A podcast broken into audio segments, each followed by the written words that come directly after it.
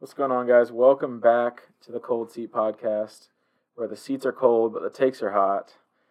Today, we got our first actual episode for y'all. A lot to unfold today, and we got a list of stuff kind of to discuss. I'm your co host, Brett Yates. I'm co-host Brady Wooten. So we'll kind of overview the episode real quick. Go over some golf. Obviously, the MLB lockout. I don't think anyone's excited about that. NBA, NCAA baseball just got started up, and we're gonna be real hunted on that since the MLB decided to cancel games because Rob Manfred's a clown.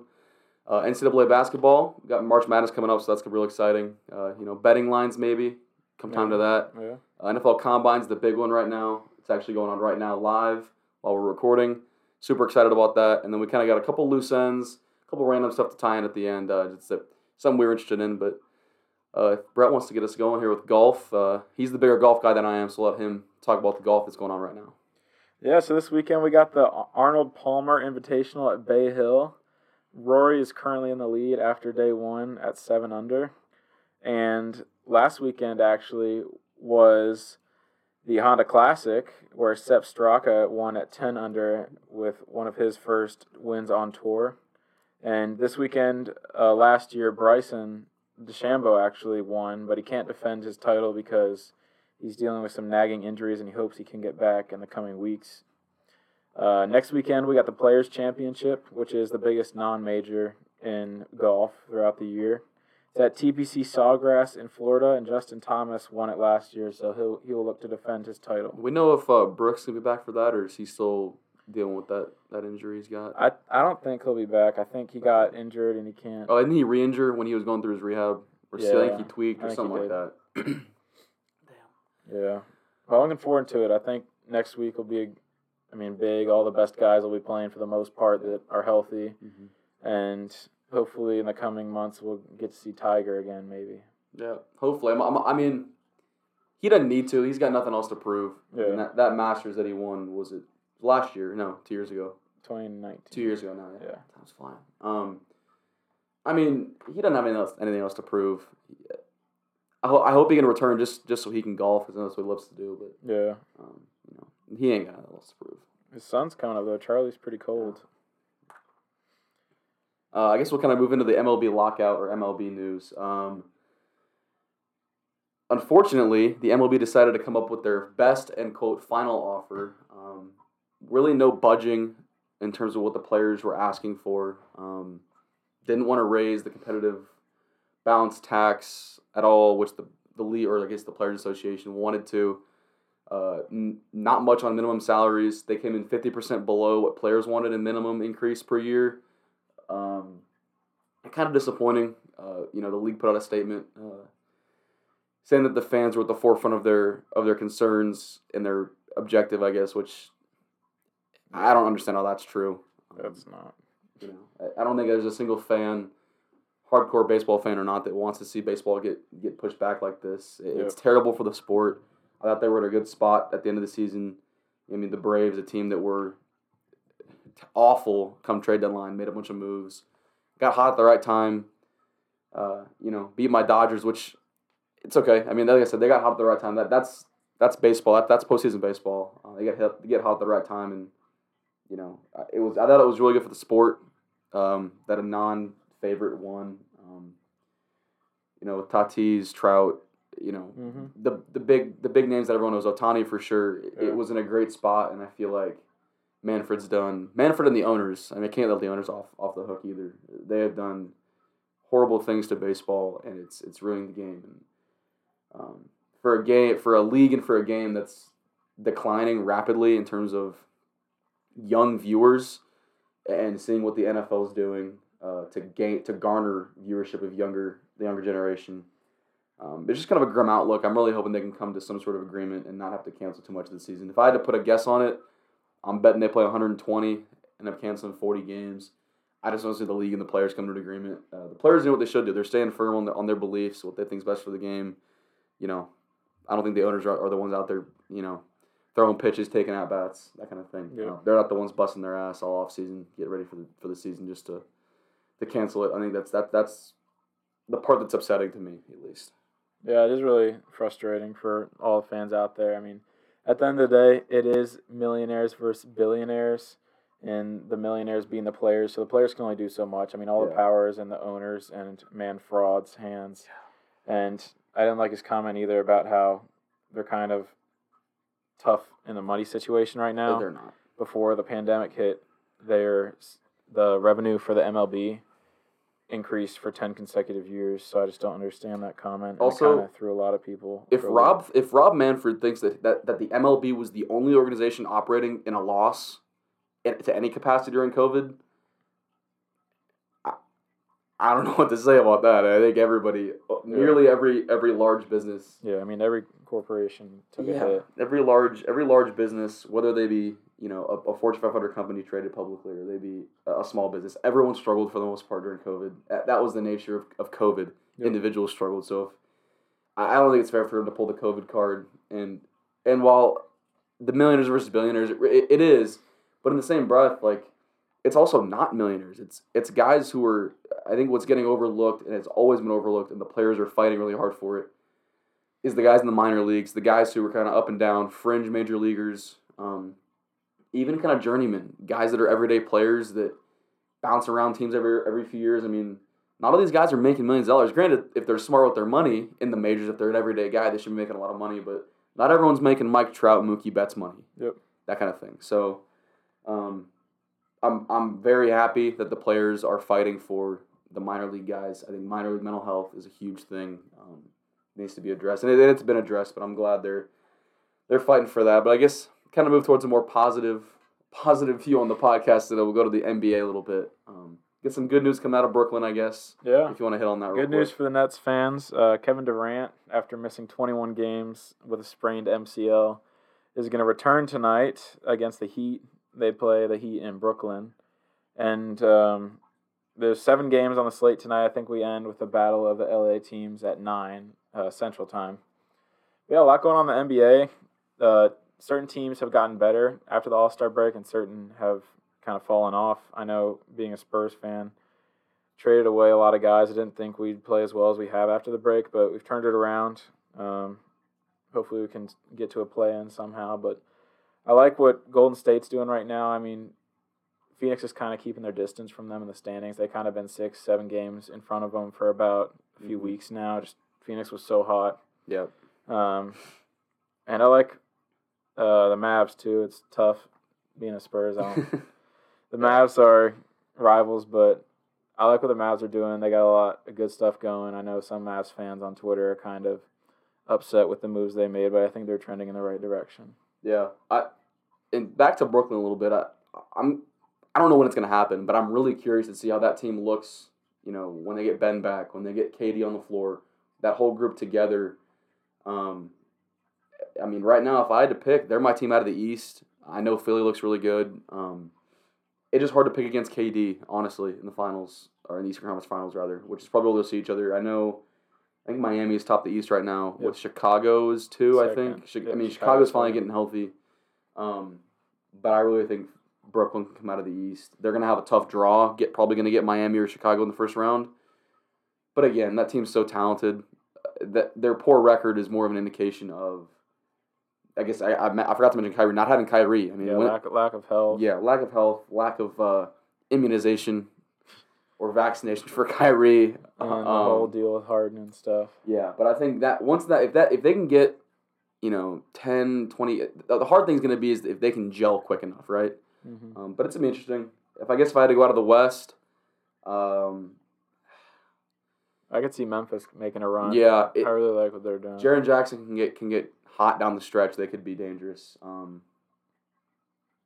but Golden State's also hard to hard to bet against in the playoffs. Uh, again, they've had some health issues this year. Obviously, Clay's getting back, but um, no, I think N- NBA parity's high right now. Uh, so it should be really interesting come playoff time. I know we're kind of hitting the stretch here in, in March, um, and we'll kind of get the playoffs here pretty soon. But Yeah, this is where the MLB season gets real good, along with college. But we'll get to that in a little bit. Um, yeah, I like where the teams are. I mean, especially Chicago. I like Chicago. Um, I think they could make a run as well. They got they got they got the best hot take, best defend best defending guard in the league, Alex Caruso. Quit playing quit, Uh, quit playing with the goat. Come on, I don't know about that. Quit Playing with the GOAT? I don't know about Um, Hey, Dejounte, hey, Dejounte's nice. So I'll give you that. yeah, Dejounte is yeah, nice. I like Dejounte a good bit. But yeah, I mean, I think I'll take experience over Mm-hmm. young mm-hmm. Especially in the playoffs. talent in the playoffs, and that's where I lean towards Golden State. Maybe if some other team like Phoenix has good bit of experience, I could see this being their year. Especially last year's experience could, should it should and it probably will really help them down the stretch in the playoffs. Um, Yeah, definitely. Yeah, I mean that's pretty much it. Uh, Rockets are still pretty bad. Thunder kind of suck. hey, hey, those picks are coming though. Them picks is coming in though. Yeah, Listen. they got like 11, 12 first round picks in the next five years. Yeah. I know we're talking about defensive guards. Neither one of those guys is Malik Wilson. I'm just gonna say it now. Yeah, They're neither of them are Malik Wilson. no, But- they're not. Um, well, I guess we talk about the MLB a little bit.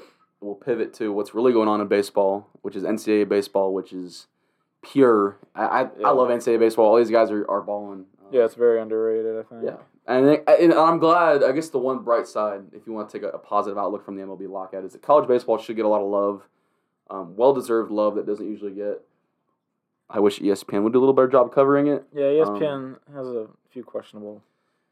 but they're questionable in a lot of aspects. So Yeah. I, you know, um, but I'm looking forward to college baseball getting started. Um, you want to start us off with kind of some surprises across the nation early. I know there's been some not surprises with kind of Texas being dominant, uh, Vanderbilt looking good, but so uh, some definitely some surprises across the nation. If you want to kind of touch on that first. Yeah, definitely. I think my dad's alma mater, where my family's from, I think University of Maryland, seven and zero right now. I think they've really shocked a lot of people. They swept Baylor in Waco, which was a, very a good surprising. seven, a, quality seven and no Yeah, schedule. it, it is a very quality seven and zero. They're they've shot up the rankings. They're at twenty one right now, and I could see them moving up a little more. I don't know if they keep this pace for even half the season, but I really like what they're doing. They have two really good pitchers that are new to the team that have done really well so far. They both have an ERA under two, and I'm just I'm impressed with them. They've really shocked me. I was looking at the rankings, and not only because I have a family connection, but they're just a team that's on there that isn't really a perennial baseball school, hmm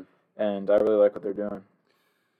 Yeah, I'll, I'll kind of I'll kind of go back on that um, a little bit with surprising teams. Not necessarily a surprising team, but a surprising contribution from uh, NC State. Tommy Tanks. Mm-hmm. Talk about a guy who's just smacking the hell out of the ball right now. Um, feels like he's on rookie mode in the show, and he's just cranked up the sliders, and he's he's putting everything out right now. He's got what Yeah. thirty three or thirty one RBIs as of Yeah, nine a few games days ago. or So, like eight games. Nine homers. nine home runs, that's absurd. like thirty RBIs. Um, I mean, again, true freshman. Uh, so it, everyone knew NC State was going to be good for different reasons. They're supposed to have a good pitcher this year, but getting the contribution like that in run production is is absurd. Something I wish the Red Raiders get a little more of. But um, yeah, it's crazy. He's a freshman too. it's it's it's pretty impressive.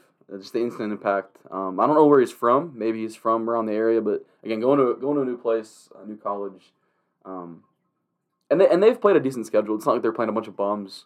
It's not like they've got a four game set with Merrimack coming up this weekend. so to that Um, yeah, but uh, it's a quality schedule. It's a quality quality uh, addition for them. So again, I, I, he won't keep it up. I hope he does because it would be absolutely electric if he could keep up even a fraction of the pace. It'd be pretty sweet. Yeah. But um, yeah, and then if you kind of, I guess we can kind of pivot over to some surprising, disappointing teams early on in the season. Yeah. Um, if you want to hit that first, you can.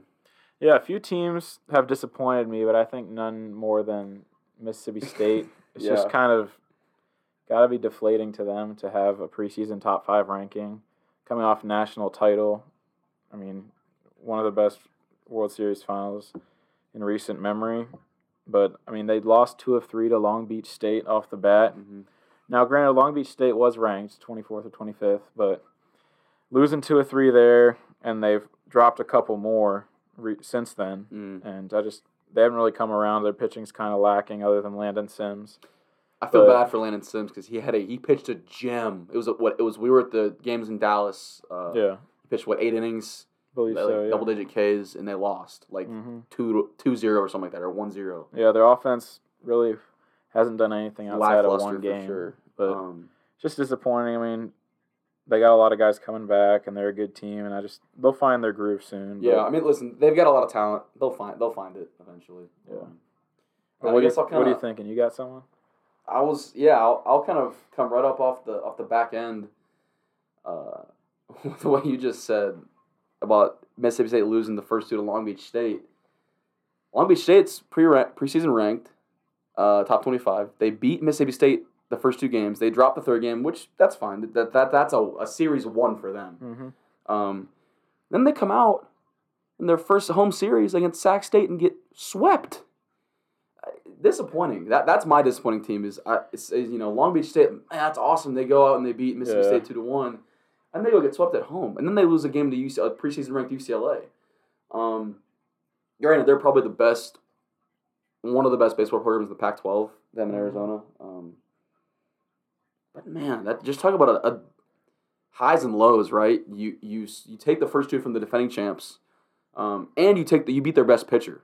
Yep. You know, you outduel them in a pitching duel, and then you you drop three straight to Sac State. Yeah, Sacramento State, I guess, Really- is the the full. confusing. But yeah, I just uh, I'll go there with my disappointing team. I was uh, like I said, very impressed that they won those two games, and they go get swept at home. Is kind of embarrassing for them. Um, but again, they, they're talented. They're preseason ranked for a reason. They'll, they'll find their groove. Um, but I guess speaking of talented teams finding their groove, Texas Tech starts out in Dallas, or I guess in Arlington rather, uh, at, at Globe Life Field. Kind of a poor poor performance. First game against Michigan. Shout out Owen Washburn, dude's a monster, true Yeah. freshman. He's awesome. Uh, they start out. They have to walk it off against Michigan, which Michigan's a good team. That's fine. Pitching underperform, underwhelmed, under underperformed in that game, Yeah. and then they come out and lay an egg offensively the next two games. Yeah, I was that game on Friday playing Michigan. They're they're always a solid program, but our offense didn't really get going until the seventh inning, where we ended up walking off, like Brady Mhm. said. But our starting pitcher for the game, who we like to call Meatball Morris, throwing oh man, 80 mile an hour right down Dro- the middle. dropping that this early on the pod, huh? Oh, First yeah. episode. I am with it. I'm with it. Oh yeah, no, his real name's Andrew, but he was a questionable first two outings. Been throwing some meatballs, giving up one. a few bombs. So Yeah, I mean, Michigan's a solid team, and he played Kent State this past weekend. But both outings, I just really haven't seen it from him. He's a transfer. This is his fourth year in college, first year at Tech, out of Colorado Mesa. Uh, he's from Colorado, so that was just his home, kind of hometown school, and wanted to play on a bigger stage here at Texas Tech. But I'm just kind of disappointed with the transition. I, he'll probably find his footing and improve, but it's just a little disappointing. I'm I'm hoping he's like kind of a long relief bullpen. I mean, he's got he's either getting Ks or he's or it's extra base hits or uh, you know doubles off the wall or bombs, right? yeah, bullpen guy potentially. I feel like he's got some good bullpen potential. Um, granted, it's kind of a loaded bullpen this year for Tech. If you count Hampton as a reliever too, it's even more loaded. He's probably going to be your third starter though, come regular season or Yep. regular season uh, conference play rather. Um, but yeah, Tech's found their footing. Uh, at least offensively, they seem to have found their footing a little bit. Coming from weird places, you, know. Credit to Jace, Jace Jung.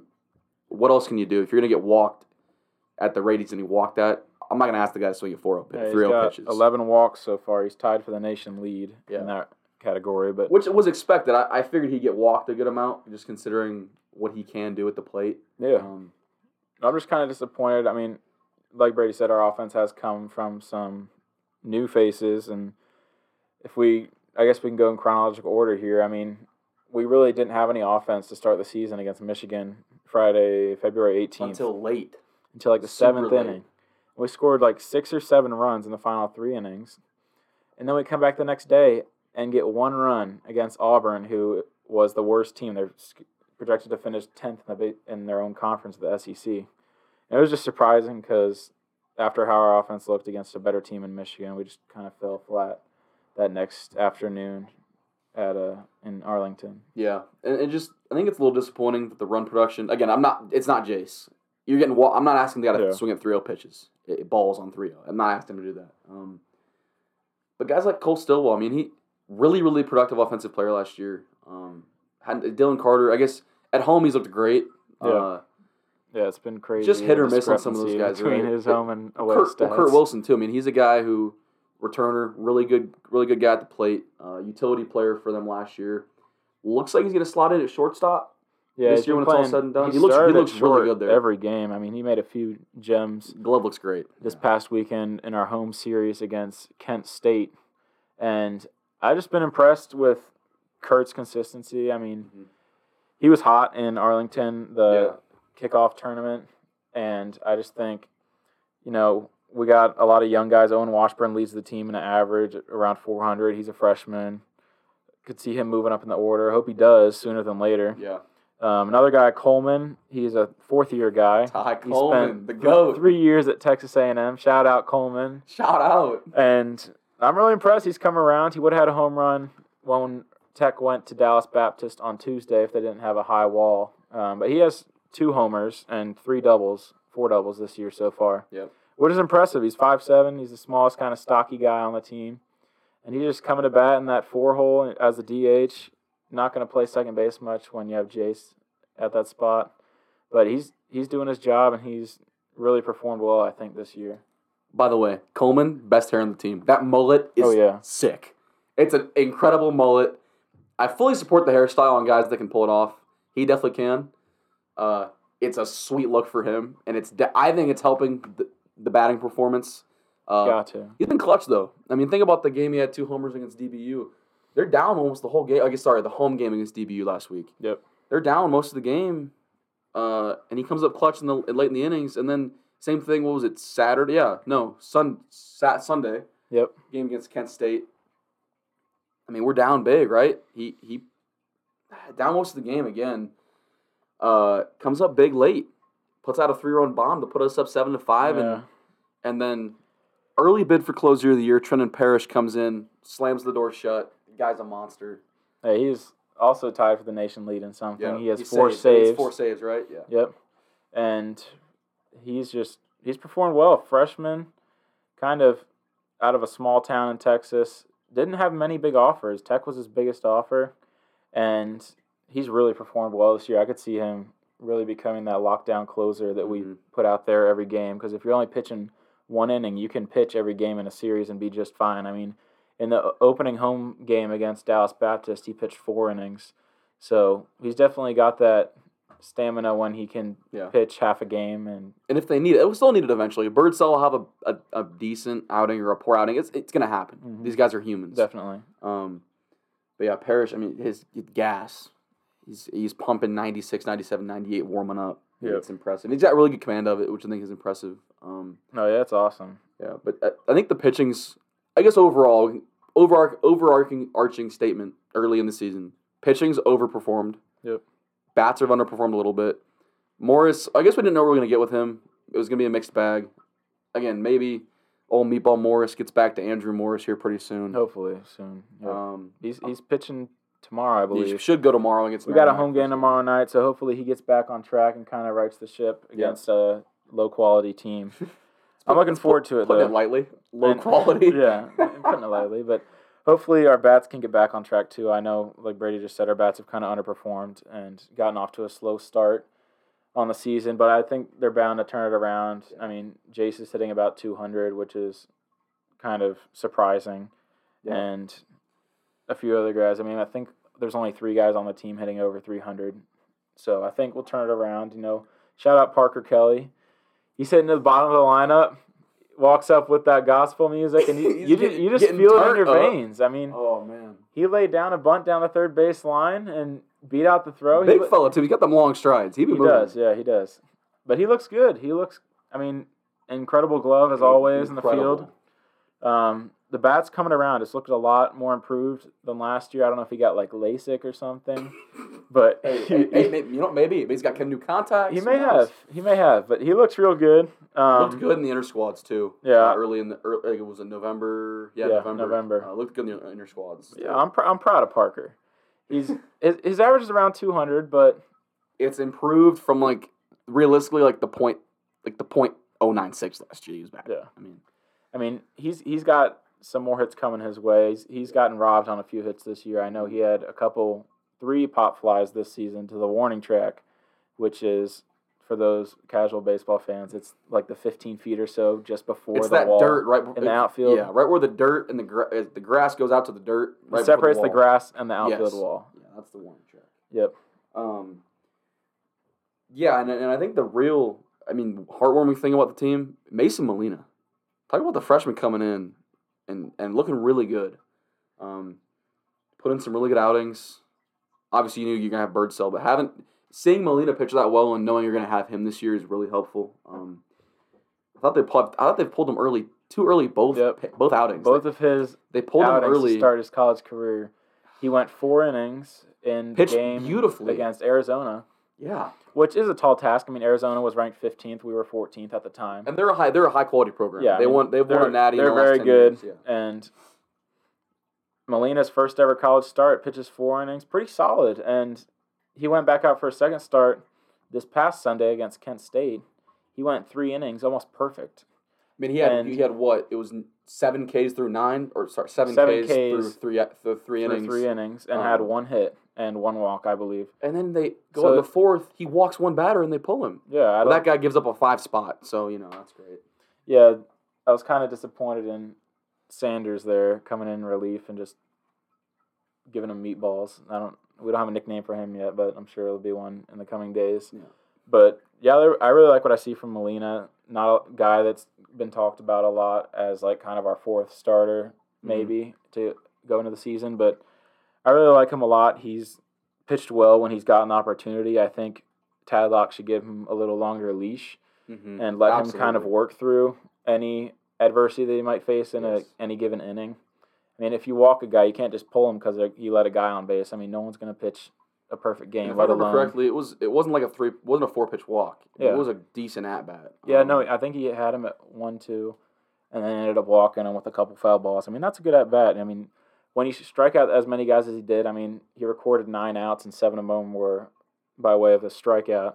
When you have that many strikeouts, your pitch count's going to get up there. I get you can't go eight innings, seven innings like some starters will, but at least let him go like five, maybe six. I think he can get there under 100 pitches, and I really think that hopefully, like I said, Tadlock lets him go a little longer here in his next few outings and- against inferior opponents. or at least let him work through the walk. Get if he walks another guy, gets a base hit, fine, pull him. He hit the he hit the, hit the pitch count threshold, let him go. Yep. But let him work through a batter, right? You know, unless they've seen something. Imp- again, we're not privy to all the information that they have about these guys' pitch counts. That they're tracking so much data, we don't even know. So I guess us, assuming they they they must have a reason for pulling him. Then I hope they don't. I hope they let him work through some batters. Um, What I really hope's ha- what I really hope that happens here in this upcoming series against Merrimack, we got a four game set tomorrow night, Friday, uh, night game, and then we got a doubleheader Saturday, and then one game Sunday. I hope they pitch Molina tomorrow night. I think him and Birdsell are two best options to start the game off, and we have a tough series against Mississippi State as well. And I want Molina and Birdsell to hopefully be those two starters against Mississippi State. Uh, regardless of how Mississippi State has been this year so far, they're still an incredible team, and at any given moment, they can beat anyone. So I think we got to put our two best guys out there and hope our offense can match theirs. Absolutely, I, I agree I, wholeheartedly. Plus, I think it'd be a good experience for Molina. He's a true freshman, Yeah. going to be here at least two more years, unless they MLB changes their draft rules. I don't think they're going to. I doubt um, they will. You know, I would love to see him get some hard earned. Maybe he gets knocked knocked around a little bit, gives up a few runs, but let him. It's a it's a perennial top ten team. It's the defending champs. Let him let him build some adversity. Yeah, let I him mean, fight a little bit. you shouldn't be favored in either of those games, and Mhm. especially when you put out a true freshman. I mean, But let him get the experience because he's Yeah. gonna he's gonna need to be a two years from now.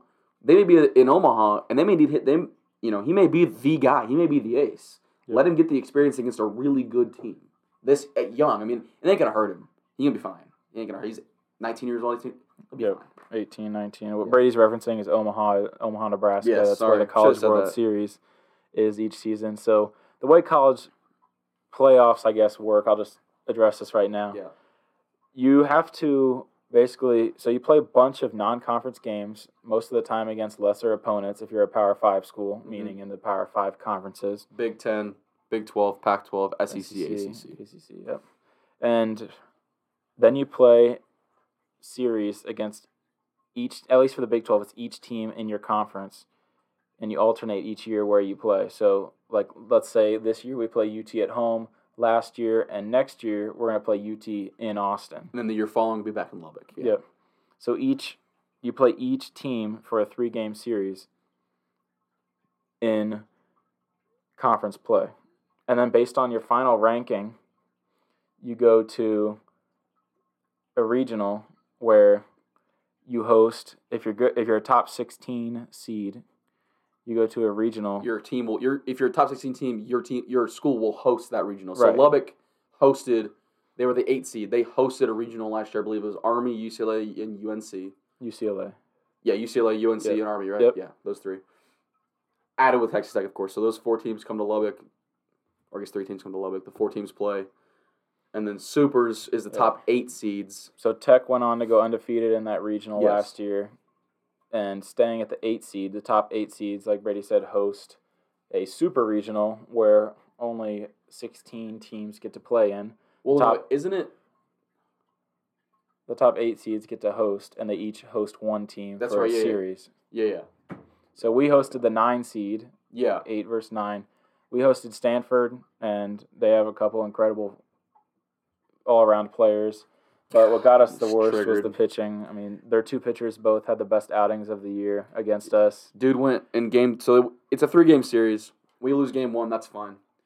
Game two, Stanford pitcher goes nine innings, 126 pitches, and it was like 13 Ks. Yep. Best part is next outing in the in Omaha in the College World Series lays an absolute egg. It, just a dud of an outing. Yeah, he, Sucked it he up. He couldn't find any groove in Omaha, but it, it just sucked. It was unfortunate for the Red Raiders, and Yep. hopefully, Lubbock locals too.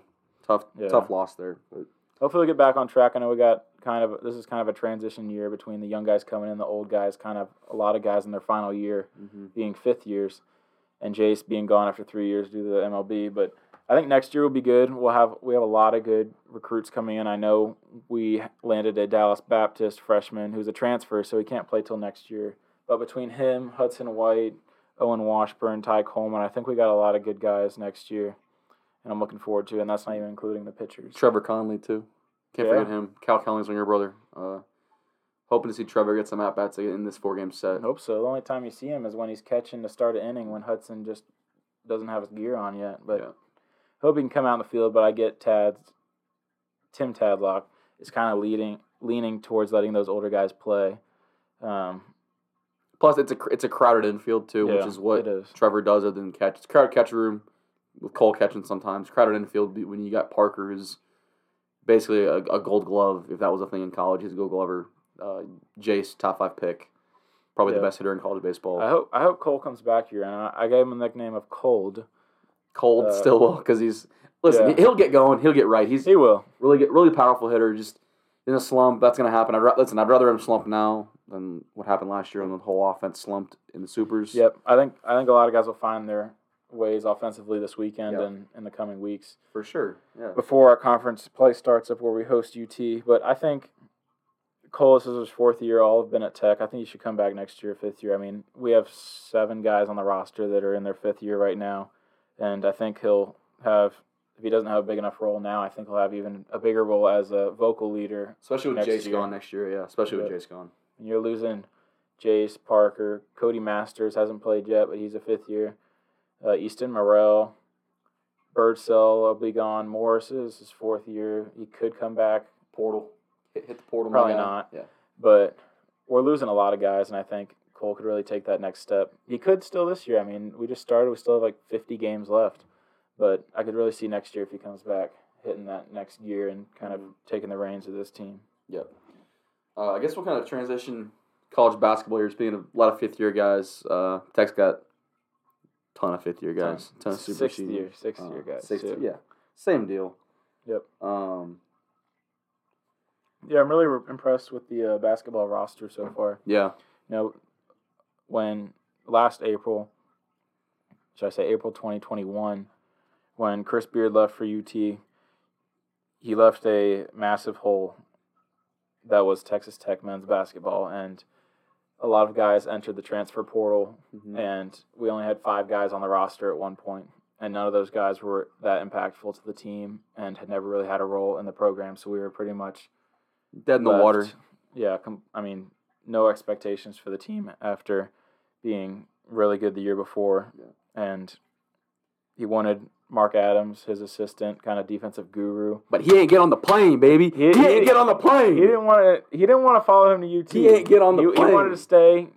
Uh, Beard told him that he would not be a head coach, and he said, "Eat this." And well, I'll put it like that. He said, "Eat this," Yeah. and he became the head coach, and he has flourished this year. I mean, first year since 1996, I believe, that Tech has Yep. gone undefeated at home. Mhm. 18 and 0. I think they. I mean, I'll I'll put it the way Bryson does. We got the best fans in the country. I mean, there's no time, there's man. no two ways to put it. You go to a Tech home game and it's electric. Um, really wouldn't miss it for anything. I made Mhm. a point to go to every home game. I mean, we were out of town for the non-conference games over break, but it's just so exciting when you can go to a home game and your team's good. And we got a lot of guys transfer in, like Brady said. We got a lot of fifth year, sixth year guys like Bryson that really took that leadership role. And having all those guys come in and not have any chemistry together really helped this team rather than hurt because they all built that chemistry at the same time. Whereas no one had chemistry before. Mhm. I guess McCullar and TJ did, but they kind of built that and expanded the chemistry throughout the whole roster, and it's really allowed some guys that maybe would not have had as big a role on this team this year to have a big role. And really, there was no one on the team, maybe a couple guys, but that you wouldn't want to have out there in the waning minutes where the game was on the line and you had to trust someone. I mean, a lot of the top teams in college basketball, you think of the top teams, and they all have one or two guys that you can like call out. This dude's going to be a star in the NBA. This dude's going to be top ten pick. Tech is that one team that you kind of don't know. You could There's- you could you could get 15 plus from from like six different guys. Yeah, I mean, On any given night. I think this year we've gotten 15 plus from maybe six, seven I guys. mean, it's what you Kev, Ko, Bryson. Sorry, I, I'll go. I'll go full names. Kevin McCullar Jr., Bryson Williams, Kevin Obanor, Terrence Shannon Jr., Adonis Arms, Davion Warren, Malik. Malik. Malik Wilson's definitely given a 15 point outing. That's seven Clarence guys. Has gotten it. Clar- yep, Clarence in that first Baylor game. Clarence Nadolny. I mean, that's eight guys. That's get that are giving you No other team's doing that. no. And I mean, Tech won't have anyone drafted this year, but it's just crazy to think about how a It's team the depth. that's so new um, has flourished to this Mhm. extent this season. It's really spoken to all the guys' experience, Yeah. being whether it be KO and Oral Roberts' Sweet 16 run last year, or Bryson's experience playing at Fresno State and then UTEP. I mean, all these guys have been down a different path, and it's led them to where they are today and Mhm. given them experience that we need to, I believe, be successful in March Madness, which we'll kind of transition into. But I'm just, I think Tech is kind of a team where if they're not playing in Lubbock, you don't really know what to expect. It's a mixed bag. Everything kind of goes down Yeah. a little bit, Mhm. whether it be defensive efficiency, offensive efficiency, shot selection, you know, whatever it is. I think Tech is still unsure of the team they are on the road, and that's what concerns me. I think for the March Madness, where they'll probably end up a three seed, whatever region they end up in. I think they have a good shot to go to the Elite Eight, maybe Final Four, but it's just all about the home court advantage. What fran- how many fans do they draw to their games, which should be the majority, but I just I don't know what to expect from them in the tournament because of how up and down and how big of a discrepancy there was between their home record of 18 and 0 and their road record slash neutral record, where they lost all six of their games this season. Um, so I just I want to see them do well, but I just don't know what to expect. Yeah, I think it's frustrating because they're they've been such a, a drastically different team on the road in conference play. I don't know if I'm gonna. I, I'm not gonna count some of those neutral site games early against Gonzaga, Tennessee, Providence. I guess Providence was one away game, but I can count those early games just because I think we can both agree there was probably a visible like moment click of that whole group going, okay, we we're we have chemistry now, we're rolling. And I think it was that Kansas game. Mm-hmm. And Granted, no no Kev or TJ, but uh, the first Kansas game rather, January eighth in Lubbock. There was they finally figured out how to play together, and um, and I'll say they've tended to play down to their opponent's level, but in that same sense, they've also played their best basketball against the best teams. It took Agbaji a thirty point night from him in a miracle three to beat us in Yeah, I Lawrence, mean- in Lawrence in the fog. Tech was down or Tech was up by five with a minute left in overtime mm-hmm. and just and they hold on to sold. the lead. It just you know, they foul foul up three late. They lost a championship on that to Virginia in That's- 2019. That's what we're talking about. Where Kansas is that one of those teams that has one guy Yeah, that kind of takes over when the game's on the line, and that's in Agbaji, who might win National Player of the Year, yeah. also known as the Wooden Award.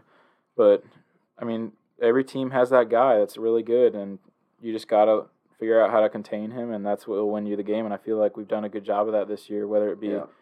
against you know any kind of team of any level. They certainly, I mean, they certainly have. I mean, even like you look at the Gonzaga game back before they were kind of really in their groove, held held Gonzaga's top guys to low scoring out outputs for the whole season. I mean, Drew Timme didn't have a great game. Chet didn't have a great game. Um, just that kind of deal, that kind of stuff. Um, Yeah, I don't know what to expect from Gonzaga. no, I mean, granted, I don't know what to expect from the country. Yeah, I mean, the and it's I love it. The parity has been all over the place. I mean, unmatched. what was it la- last weekend? Seven top ten teams lose, and all six top six teams lose. Yeah, It's incredible. never happened before. Never happened before. It's feel like March Madness started in February this year. shoot January. uh, Honestly, I Yeah. mean, it's been it's been so up and down all year. Uh, I think Arizona's probably the best team in the country right now, as it stands. Yeah, that might be. Come tournament time, it's probably Kentucky when they get fully healthy. I think Kentucky is my pick right now to win it all. I know Yeah. preseason UCLA and Kansas were my finals Mm-hmm. teams, but UCLA has fallen off, and Kansas kind of you don't know what to expect from them. They just dropped one to TCU, who they host tonight, and I just I don't know what to expect. I'd say Kentucky is my team right now, or Duke, just because they have the pedigree and they have the experience, and they just they know what to expect in and out, and yeah, just the And experience is unmatched. They've both got a guy. They've got a guy. Yeah. In that, I, I tend to bet on teams that have either, like Tech, a, a core group of older guys that are experienced a lot of basketball. Pressure moments we're only going to get to them, or a team that's got a dude. Like I, I was big on Oklahoma State this tournament last year because they had Cade. Uh, same with like USC with Evan Mobley. They have those are the two best players in the country last year. They Yeah. balled out, and um, so I, I think that's why I'm with you on Kentucky, and I think Duke too. It Coach K's last year. There's going to be some magic going on there. Coach K's last year. Uh, Paolo Banchero, I mean, he's he's still a bucket, nevertheless. Um, so uh, again, though, the parody's been crazy. I have no, I couldn't tell you who the Final Four teams are going to be. I, I think the brackets are going to be awesome this year. I think we have no clue what's going to happen, uh, and, Yeah. and I love that. I absolutely love it. Yeah, I think a good percentage of brackets will be broken up in the first weekend. Yeah. Just because of how, like Brady said, it's just crazy this year, and there's really no team that's taken over and just really controlled. No one cemented themselves as a, as the best team in the country, and you can say Gonzaga. It's just hard to, to quantify. yeah, I mean they just dropped one. Well, it's hard when they're not playing any. Yeah. You can't really see if they've improved or not, and maybe they, I, they probably have. They're a well coached team, all that stuff. But uh, I guess kind of moving towards what's happening currently, like literally right now. In Yeah, we got we got it on in the background. Today is day Yeah. one. of the NFL Combine. Super hyped about this. Going to give us some something to work on, kind of food for thought uh, before free agency hits. I mean, this is NFL. Brought down a lot of all sports. NFL is like it's our that that's our domain, um, that kind of thing. So I mean that, that's our that's our thing. Like that's that's bread and butter is the NFL. yep, Um, definitely. so I guess we'll kind of get into it. If anyone doesn't know, the NFL Combine is it's basically like a, a giant workout. They they group it by by days um, in position groups for each day. So like today is running backs, quarterbacks, tight ends, and then they'll have I think tomorrow is LBs and defensive linemen. Today's tight ends. Tom- tomorrow, Tomorrow, I know the last day is corners, corners, or I guess DBs and Yeah. special teamers. it's, I don't know what yeah. the middle two days are. I think tomorrow's running backs O line, Okay. and then they'll go to the defense for days three and four. I think Yeah. each day it's on for like seven hours. Yeah. But I think, I mean, I love watching the combine. It kind of bridges the gap between the Super Bowl and when free agency starts here in a couple weeks.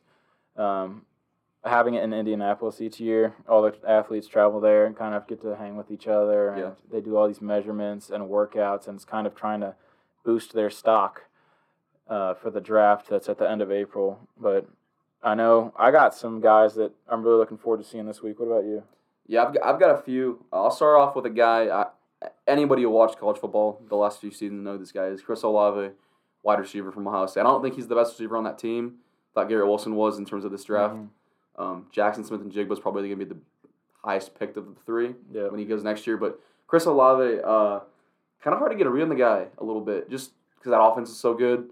We're looking forward to seeing him run. Actually, should happen right in front of us in a few. Yeah, about next- five ten minutes. Yeah, um, we're looking forward to seeing him run. He's been room to run on the four threes and his in his forty yard dash, which is really really good. Um, just curious to see how he moves, how he looks, that kind of thing. Uh, potential guy for the Chargers to draft if they go if they want to go receiver. Um, and then I guess I'll let bro. I guess we'll kind of go one by one here, guys. We want to see. I'll let I'll let you Yeah, so- guy. Uh, the Ravens, my team. If you if y'all didn't tune into the trailer, make sure you go do that. My team in the NFL is the Baltimore Ravens, and a guy I'm looking forward to seeing this week is a position of need for the Ravens, and it's on the O line. Charles Cross out of Mississippi State. He's played left tackle uh, majority of the time, but I'm looking forward to seeing how he does, how he tests, what his measurements are, and kind of that'll kind of solidify where he could go in the draft. And I would love for him to be there at 14 when the Ravens are picking.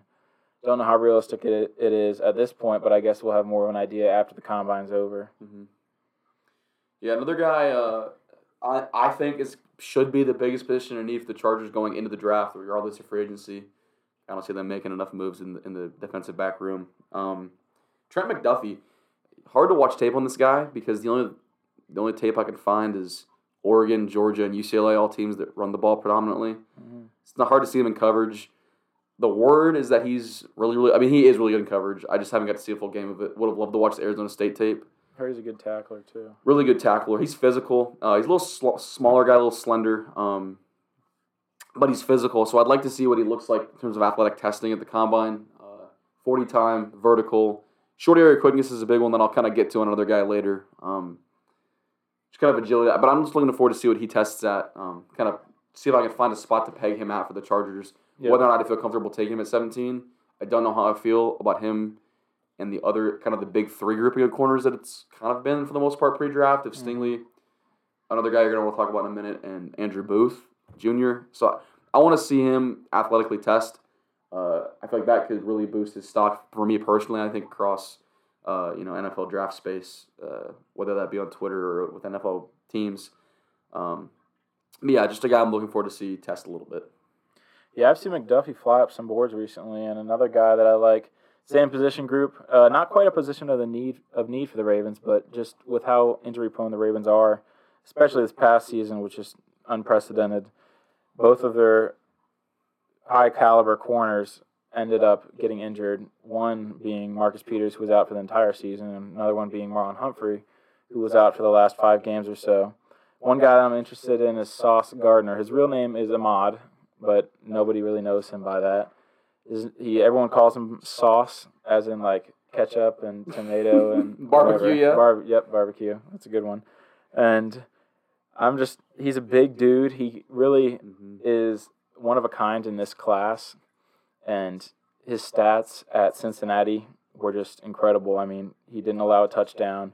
He didn't allow anyone over like a certain number of yards. It was very low though, Yeah. and no one wanted to target him a whole lot. And his his stock really flew up this season. I don't know what it was before the season coming into it, but he should be a top 15 pick, and I think he could very well be the first corner off the board. I hope he was there at 14. And while it might be not the smartest pick for the Ravens, as they already have two corners, I think you just can't deny the talent. And with him being the best player there at 14, you got to take him. And whether that be trading Peters or moving Marlon into the slot, I think you can do it and you can draft him there. And you just you have to have as many corners as possible with the way today's game is because they can go down just like that and you could be left with no one to put at corner. But I got one more guy, but I'll let you say who you think for your second Yeah. guy. Quick word on Sauce. I mean, talk about an he's a freak athlete. Six foot, two hundred pounds. Six foot three, two hundred pounds. Mhm. Probably gonna run on the four fours, four threes. He gave Jameson Williams fits in that semifinal game. Um, stupid, stupid athlete. So, Yeah. um, but my last guy that I'm looking forward just just to seeing at the combine, is Drake Jackson, uh, edge rusher, outside linebacker from USC.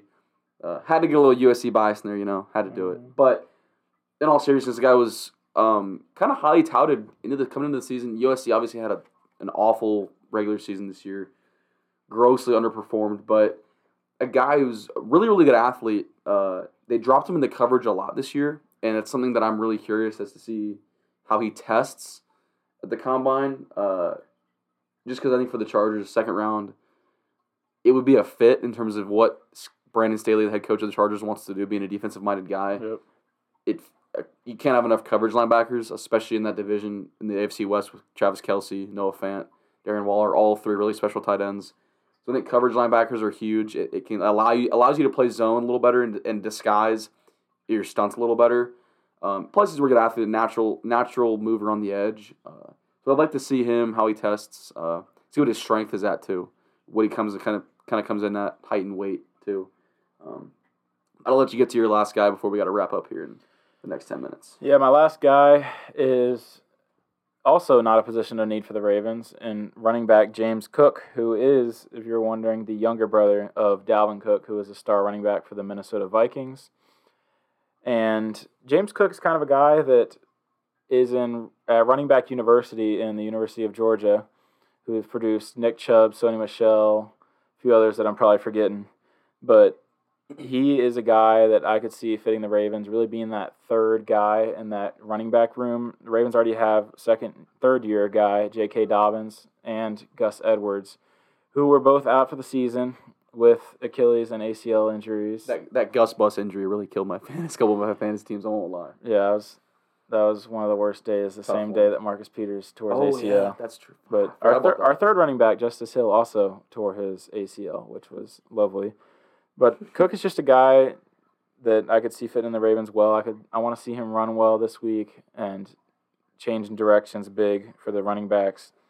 Their shuttle time. I want to see how he stacks up against other guys in the field because I know this running back group this year is really it's a good group, but they're all so closely rated and projected to go in similar rounds that I want to see someone separate themselves from the pack. Yeah, there's there's really no RB one. People thought it'd be Kenneth Walker, Kenneth Walker the third out of Michigan State.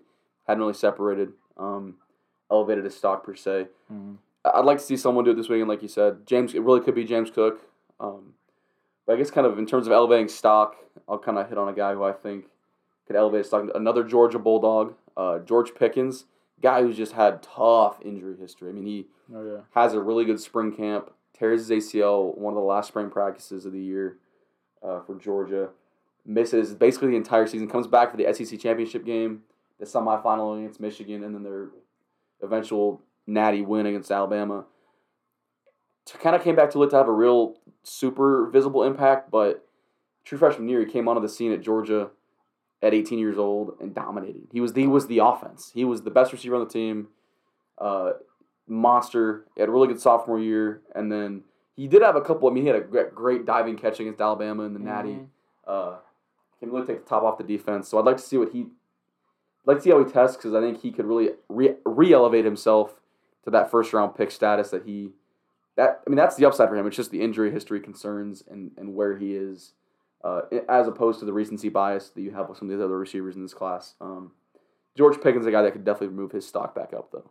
Yeah, definitely. And one guy I have, David Ojabo, the pass rusher opposite of Aidan Hutchinson, who more people know, at the University of Michigan. I like him a lot. He's a really twitchy guy. He's really good friends with the Ravens rookie pass rusher of last year, Odafe Oweh.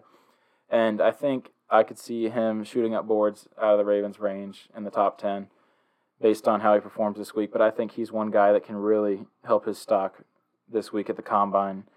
And I'll get my second guy and then hit it back to you. But Daniel Faalele, he is a massive offensive tackle, primarily right tackle out of the University of Minnesota. And going against pretty good competition there in the Big Ten, um, kind of reminds me of Orlando Brown from Mhm. 2018 Yes, Just- hundred percent. a guy that's huge and kind of on the heavier side as well. 6'8, 6'9, maybe that 360 range. And I could see his stock actually going down a good bit here at the combine, just like Orlando Brown. So a lot of people were talking about Orlando Brown as a late first, maybe even mid first round pick, and he ended up going 86 to the Ravens. Now that was a great pick, but he's a left tackle, and we need someone that can play right tackle, and I think Faalele can play that primarily as he played there in college. And I could see his stock going down. Hopefully, he's there in the second at 45 for the Ravens. But I think mid second round is probably about where he'd go right now. Yeah. Uh, I mean, definitely, he's going to make or break his stock. He, he really couldn't prove it this week if he tests well. I don't. It's hard, hard to tell. Yeah. Um, just knowing what naturally he, how he is as an athlete, he may just quote test poorly. It's still crazy impressive that he's going to do that stuff at 6'9", 360, 370. Mhm. Um, it's still super impressive what he's going to do athletically. Just it may not look really impressive compared to what the other guys are doing there. Um, but then a guy I think who could really elevate his stock or could really hurt his stock, boomer bust again this week, is Tariq Woolen, cornerback out of University of Texas San Antonio. Historic season for them. Jeff Traylor, great coach uh, for them, head coach. But Woolen's rumored he got hand time or electric electronically timed at a 4.20 40 time. That would be a record. I mean, that would break a record. There's easy on the screen. Sorry, a little shout out Erik Ezukanma, monster receiver for Texas Tech, murdering this drill. Of course, Mhm. that's my guy. One three, he liked that. Um, but no, I think Woolen, if he really runs in the four twos, he's first of all elevates his stock. But the the problem then becomes what is he like in the short area quickness, and that's what I was talking about earlier. A guy I want to talk about, kind of the three cone shuttle, that kind of stuff. Just agility drills. If he tests poorly in those, he could be labeled as just a special teams guy, which is Yep. not a problem. Then he's still going to the league, making a lot of money. But guy like him who wants to be a top flight corner and really could be six foot four, two hundred and fifteen pounds, running a four two is ridiculous. Four two flat, by the way. So if he if he runs well and he runs well in, in his short area quickness stuff, he'll probably be a first rounder. He'll be a, maybe back end, early second Might be, yeah. um, just with the athletic upside. But I guess we'll kind of wrap up here a little bit, kind of a couple loose ends I want to tie off. Uh, my team, the Los Angeles Chargers, uh, Brett, head coach Brandon Staley actually was at the combine this weekend, or this week rather. I guess weekend because it's coming up for the weekend. But did an interview uh, yesterday or today with Good Morning Football, and then yesterday at the combine. Both times, basically referencing that star wide receiver Mike Williams, who's a free agent this year, they could franchise tag him or they could sign, re-sign him to a long extension. Basically, talked about the guy like he's already back on the roster and going to be there for the next however many years to come. So I think he's locked up coming back. I mean, I hope they should. I, hope- I think they should bring him back. Rookie quarterback contract with Herbert. I feel like you have to bring him back, pay that guy. Um, Mhm. And then uh, one more thing I want to talk about: Joe McGuire effect. Texas Tech recruits got their stars the other day. A couple more guys bumped them up to the number two recruiting class in the nation for Insane. college football in 2023. Won't stick once the Blue Bloods get their recruits in. Alabama has like one commit right now. USC's got like two or three. Um, they should finish top 15 to 25, which would be incredible. It's crazy what he's doing in year one. He's been on the job for four months basically recruiting. Shout out Joey McGuire. Takes a great selfie. Uh, met the guy. Super cool. Oh, yeah. Um, he's awesome. But I'll, I'll let you wrap up with what you want to talk about loose ends wise. Yeah, and I just being a Ravens fan, Eric DeCosta, the Ravens GM, also talked at the combine this week and had about a 20 minute presser. And basically, he talked about the need for offensive line, and that was leading to me talking about Daniel Faalele and Charles Cross. And they just need guys that can block. And it sounds simple, but at the highest level, it's harder, easier said than done. And the Ravens didn't get a whole lot of doing this year probably the worst O line in the NFL, and it was tough when you have a really MVP a couple years ago trying to play behind that offensive line. And I think we're going to go to O line and defensive backs along with D line. He also mentioned his desire to re sign defensive end Calais Campbell, who said that he was coming back after watching the Senior Bowl, I believe it was. Yep. And he wants to come back, and so hopefully the Ravens can get him on a one year deal deal or something, and have him retire a Raven. Um, but the last thing I'm gonna close out with Andruw Jones, Druw Jones. Uh, Druw Jones. yeah, yep. Andruw Jones' son. Yep. He plays for a high school team, and he is the highest ranked baseball prospect in the country. They had a road game this past week, and there was a viral camera angle from behind home plate of a video of all the fans in the stands chanting overrated. You do that all the time, no matter what sport, if there's someone you're playing or a team that's highly touted or highly ranked and they're kind of just not doing great or whatever. Well, he casually hits a bomb, probably like 420 to dead center.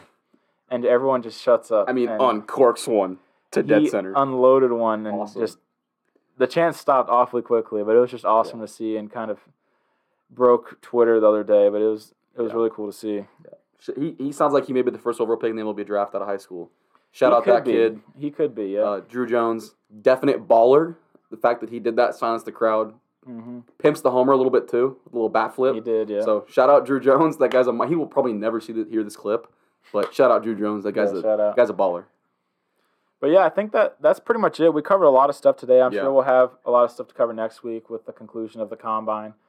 But thank you all for listening. We're really excited to get this podcast going. It's something we both wanted to do for a long time, and I'm Mhm. finally glad we can bring it to fruition and kind of get it kicked off here with the first true episode. And we'll be back next week with what's whatever's the latest and greatest going on, or maybe not so great in the sports world. Yep. Uh, you got any final words? No, I just echo what you said. Really excited to get this going. Uh, super geeked that we did this first episode today. Really, I've- Something I've always wanted to do, like Brett said. Uh, me too. Always wanted to do it. Super excited to get this going with Brett, and uh, it's gonna be an awesome time. Thanks for listening, guys, and we'll see you next time. Yeah. See you guys.